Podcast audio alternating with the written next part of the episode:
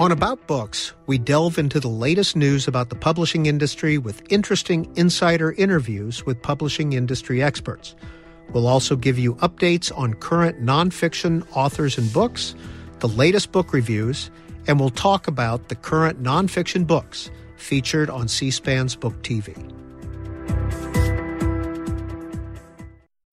When you need mealtime inspiration, it's worth shopping Kroger, where you'll find over 30,000 mouthwatering choices that excite your inner foodie. And no matter what tasty choice you make, you'll enjoy our everyday low prices, plus extra ways to save, like digital coupons worth over $600 each week. You can also save up to $1 off per gallon at the pump with fuel points. More savings and more inspiring flavors make shopping Kroger worth it every time. Kroger, fresh for everyone. Fuel restrictions apply. And welcome to the About Books podcast and program. In this episode, it's an update on what's going on in the publishing world and a look at some new books being published. We'll also introduce you to Keith Urbahn. He's the president of a literary agency, and we'll find out exactly what that is and what he does. But first, let's start with this week's publishing industry news. Now, a recent Axios report looks at the rise in challenged and banned books in public school libraries. According to the American Library Association, there were over 300 challenges to books in school libraries in just three months last year. That eclipsed the 156 challenges in all of 2020.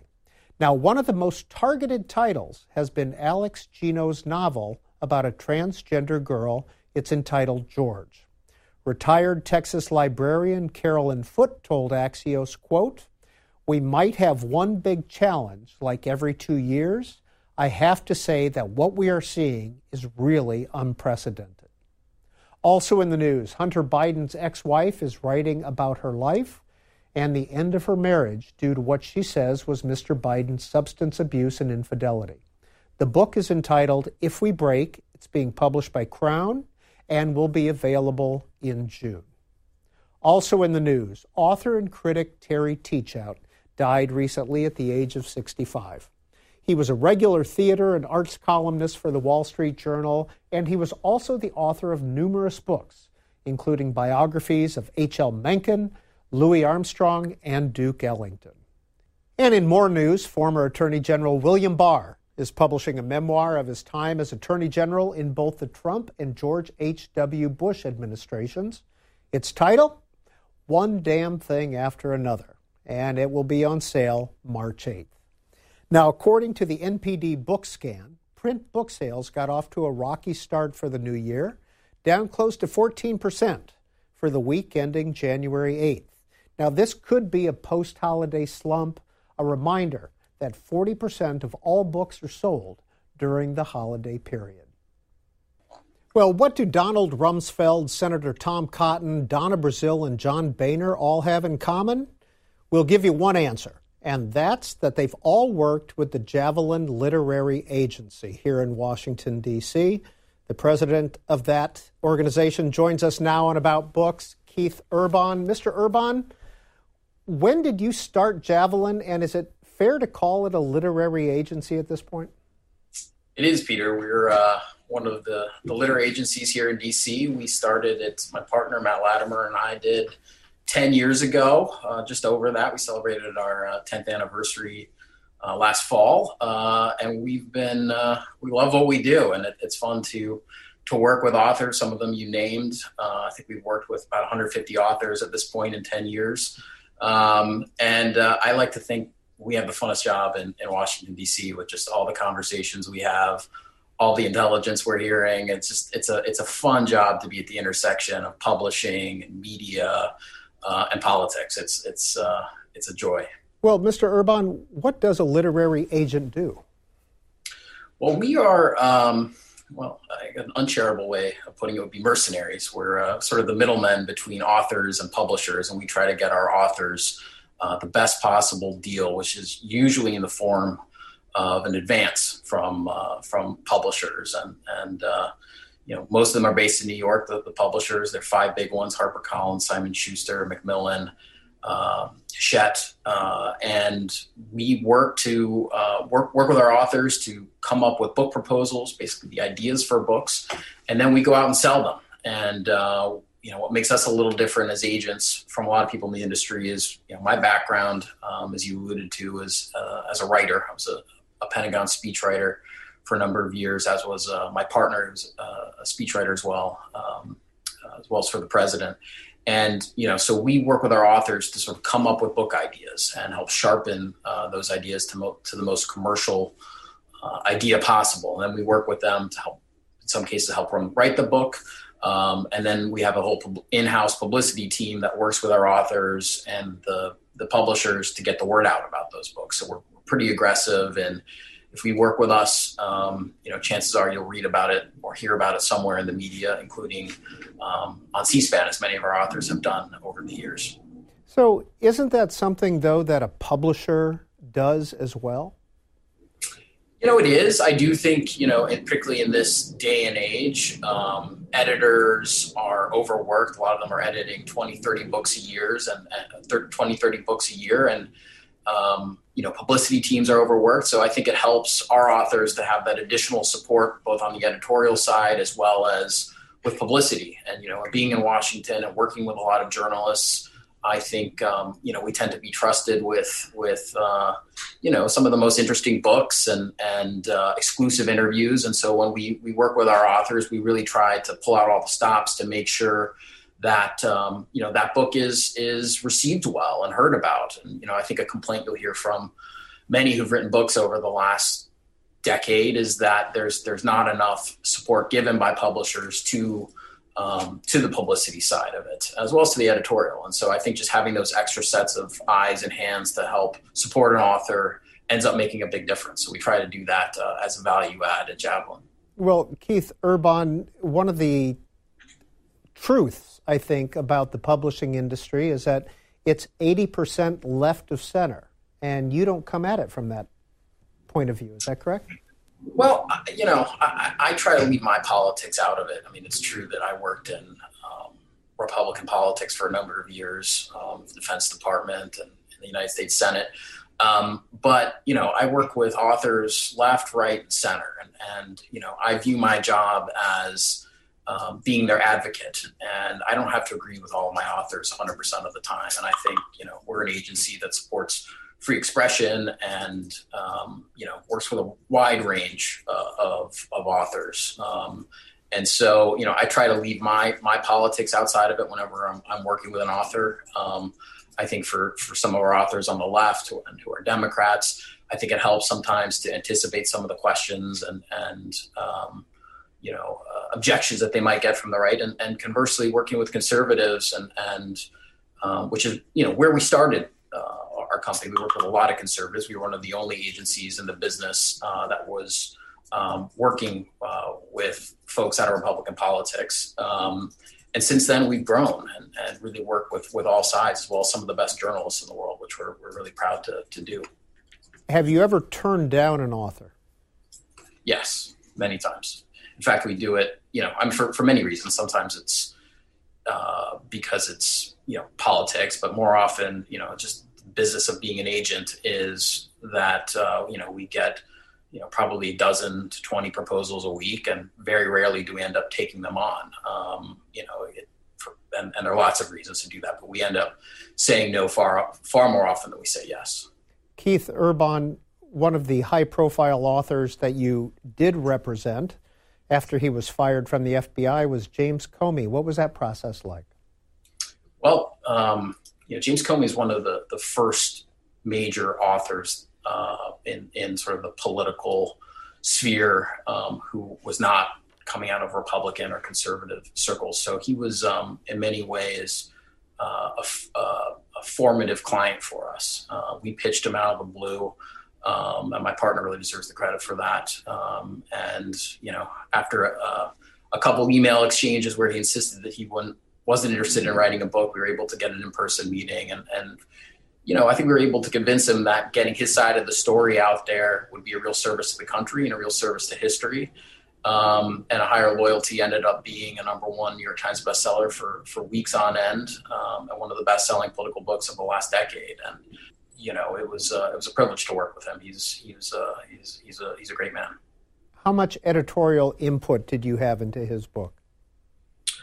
Well, like well, like a lot of authors, we, we worked pretty hands on with him, and he delivered a complete first draft without the help of any writer or collaborator, which is pretty rare for someone who's been in public office um, that long. Uh, he's a lawyer, um, so he actually was a was quite a gifted writer. But I think, as he would tell you, we, we spent some time with him uh, reorganizing. Was mostly structural, um, helping him pull out more of a narrative. Uh, showing more than telling. Uh, and we worked with him over, uh, you know, probably two, three weeks just crashing on that manuscript and getting it to the best possible shape and making sure that, that sort of the storytelling um, really, uh, really shined through. And I think, um, you know, the success of that book, the reviews of the book uh, bore that out. I'm, I'm, I'm proud of, uh, I'm proud of, I'm really proud of that book. Mr. Urbahn, profiles have been written about Javelin and yourself and Matt Latimer in the Washingtonian, the New York Times Magazine, and the word ghostwriter has come up in both of those profiles. Is that something that Javelin offers to its clients? You know, I would say for some of our uh, authors, they do end up hiring ghostwriters. Um, back when we started, we really did a lot more of that um, in house, meaning, you know, offer that editorial support. Um, you know, our business has grown so much over the last decade that we rarely do that anymore. Um, you know, we have a stable of, of, writers and researchers that we work with and connect authors with.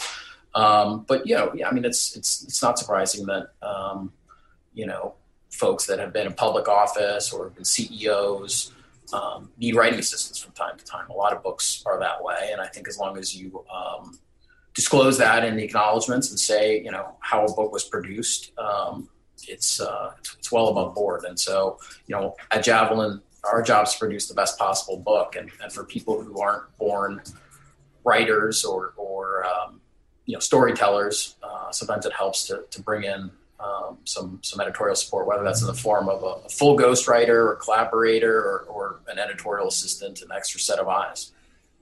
Mr. Urbahn, you were quoted in the New York Times profile as saying, books still have a cultural weight. What were you referring to? Well, I, I think there's something important about holding a book and a, and a, physical book. And for you know a long time, um, you know, in the, the mid 2000s, there were a lot of obituaries written from the publishing industry. Ebooks are going to take over, and you know, the physical print book is dead. And I don't think that's true. Um, and it's certainly not been borne out in our experience. And I, I, I think, you know, when you when you have a book and and meaning 60, 100,000 words printed between two bound covers. Um, it conveys authority, it conveys gravitas, allows you to go out and talk to media, um, do podcasts, and, and you know I think sometimes the, the the, the medium through which you, you people hear about books and learn about books and decide to buy a book changes over time. I think publishing um, in, in sort of the traditional book industry is strong. Certainly, the, COVID era um, has borne that out. I think you know the publishing industry profits are up. People were, were left with more times time on their hands and, and, and reading at home more than they have been before. Um, so I think publishing's far from dead. I think it's you know it's, its best years. Uh, they may be now, and I, I think they, they may be uh, for some years in the future. Has technology changed the publisher, author, agent publicity model in the last couple of years? I don't think technology or anything in publishing has really changed, you know, how important publicity is. Again, I think, you know, podcasts are, a, a, you know, now a very good vehicle and sort of the long form interview as opposed to, you know the network morning shows or, or some of the, the ways that you know 10 20 years ago were really the primary vehicles to to to book publicity. And i think now um, there there are a lot more avenues to getting the word out about a book um, than there were before. And i think some of them are, are very successful. I will say one thing that's changed sort of technology wise in publishing is sort of the advent of ebooks and instantly downloadable on your iphone into your car um, being able to hear an author uh, read a book as opposed to you know you sitting down in a chair and and I, you know on a Kindle or or a physical copy, the, the, the explosion in audiobooks um, has has been something that that's that's been a, you know I don't think a lot of people were predicting a decade ago. Keith Urbahn here in Washington, we've all been exposed to the to the revelation, to the newspaper article in the Washington Post or somewhere. That's an excerpt from a book. How important is that revelation, that shock moment in a book? you know, it depends on the kind of book. If um, you know, we would do a lot of history, do a lot of pop science. Um, we do things outside of politics that don't need a big flashy excerpt or you know a, a, push notification via the Washington Post that this bombshell book is now out, or you know something on the, the Drudge Report. Um, I think it's more important for political books to have that kind of coverage and, and sort of sequencing, um, you know, a publicity campaign so that parts of the book come out you know when the author and and when the publisher wants it to rather than having it leak out which happens you know particularly on these highly anticipated political books. You know oftentimes the guardian will get a copy early and and sort of disgorge all the contents all the the the, the newsy tidbits out there. And I, and when that happens i think it it it you know authors aren't aren't generally happy so we try to get ahead of that and plan in advance um, working with different reporters and journalists who are interested in the subject matter to to get the book out and point them to passages that they'll find interesting and that that that um, you know a general audience will find uh, interesting. So I, I, think it's very important that you you you know that there's sort of strategic rollout and that um, you know that media is a big part of it. Well, I'm glad you mentioned the Guardian because it does seem that the Guardian newspaper out of London gets advance copies of a lot of these books and can excerpt them and uh, bring the shock value uh, to light. How do you think that happens? You know, I don't know. Um, someone did a profile of, I think, the, the journalist who gets a lot of them. Um, and, you know, it's anyone's guess as to how The Guardian gets advance copies, but I know it's a it's a big thorn in the backside of publishers, and um, you know we plan we plan rollouts around it, and we try to game out when we think the Guardian um, is going to get an advanced copy, and and um, you know sometimes we work that into our plan, sometimes we we try to preempt it, but um, you know it's it's a big mystery. I don't know, but kudos to them. They obviously have um, you know a system that that works. Publishers work really hard in some cases, like we did in with the Comey book, we kept it under lock and key for weeks, and we were able to hold that secret, um, you know, a long time uh, up until the Thursday, Friday before publication, so four days before. Um, and we, you know, if, if, a book is contains truly explosive material, um, publishers will go to extreme lengths to make sure that uh, you know uh, the, the, embargo holds as long as possible, and that folks like the Guardian don't get it two weeks early, which sometimes they do. Keith Urbahn, I want to ask you a question about putting an author on tour. Here at Book TV, we get most every nonfiction author that uh, you can possibly imagine. We find an event or an interview or something. But with President Biden's book prior to running for office, Pro- Promises to Keep, we could not get an event because it was being sponsored by Live Nation and they would mm-hmm. not let cameras in. Is this a new model? You know, I think I, I, it, has been a model that's been tried. I know President Biden with that book, you know, he, he partnered with, you know, made a big sort of corporate uh, deal uh, with Live Nation to do book events around the country. I don't know how successful it was from a profits perspective. I think they're competing interests with with a book rollout. I'm sure that um, you know that reality was frustrating to the, the publisher of that book, not being able to do, you know, um, an event, a broadcast event with book TV, which in our experience, and I think in, in pretty much everyone's experience, is one of the, the, the, you know, the tried and true outlets to reach uh, a book buying audience uh, in, in, any in any form of media. And I think, um, you know, I, I think that was sort of more of a one off. I, I think in the COVID era, sort of that live events business um, has taken a big hit. It may come back um, in the future as we start to do more and more things in person again. Um, but I have not, you know, I've not heard of a lot of examples in the last two, three years of, um, you know, sort of the live event as book selling opportunities. Um, be be a big part of the business. I, I think if anything, it's declined substantially. Has the pandemic hurt authors trying to get out on tour? I think it is. It's the pandemic has certainly changed the way authors promote books, and where we used to do 10, 15 city tours around the country and you know bundle 500,000 books at each event. That hasn't happened, and so I think it's put more of a premium on earned media and doing you know sort of more remote interviews to reach audiences. You know, there was a period early on in the pandemic when people were doing you know uh, book events by Zoom, and I think you know enthusiasm for those quickly waned. Those did not end up being particularly successful for authors in selling books. Um, so, you know, I'd say in the last six months, um, you know, since the summer, I think uh, Omicron has, has changed changed it, and people are dialed back the, the in person events again. Um, but I'm not sure that that's going to continue. We'll see. Um, but I do think just not not being able to go out and be with an audience speaking in person um, has been harder but people are still able to find books you know it's you know i think the pandemic has certainly cemented Amazon's you know status as the, the, dominant player in terms of retail sales and, and people being able to with a click of a button have books delivered to their doorstep. Um, that's just how people buy books these days, and it's it's a reality of life in 2022.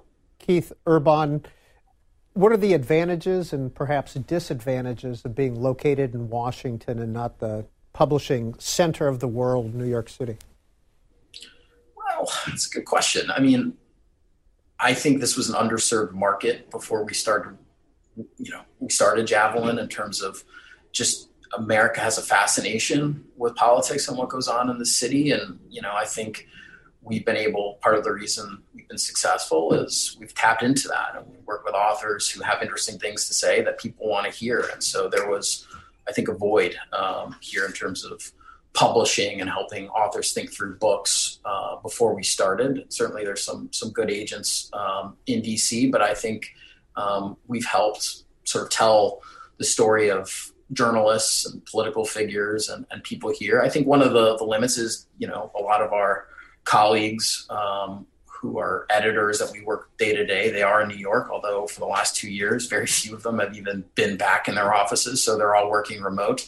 Um, and um, you know we we, we would uh, travel up to New York every month to do author meetings, you know, pre-pandemic, um, and we haven't we haven't done that since we haven't we haven't needed to. So everyone's sort of working remotely, and publishing's succeeded um, in you know making the remote model of, of work um, succeed. And so, um, you know, I think I think one challenge that we have is for a lot of our authors who are maybe not in politics or not journalists, convincing them that that we you know have a um, you know a broader repertoire and and you know record of New York Times bestsellers beyond politics is is you know that's a conversation we have a lot. Um, but you know we we've diversified our list and have had uh, hundreds of books over the last decade, uh, about 100, I think 180, 200 books now, uh, many dozens of which have nothing to do with politics. Um, so you know I, I think it, it gives us a it, it, serves a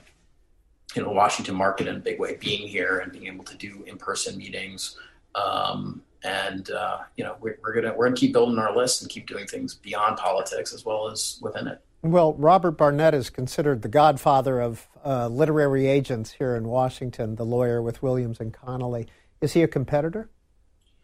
Well, look, I, I, worked with Bob. You know, the first book I did was when I was working with Secretary Rumsfeld, and, and we worked with Bob together. And and um, you know, Bob has been very successful and built up a, a, a great business um, over the last uh, couple decades. And um, you know, I think he has the record for what is you know probably the biggest nonfiction deal in, in history with uh, Michelle and Barack Obama. And so you know, he's a formidable figure. He's very good at what he does.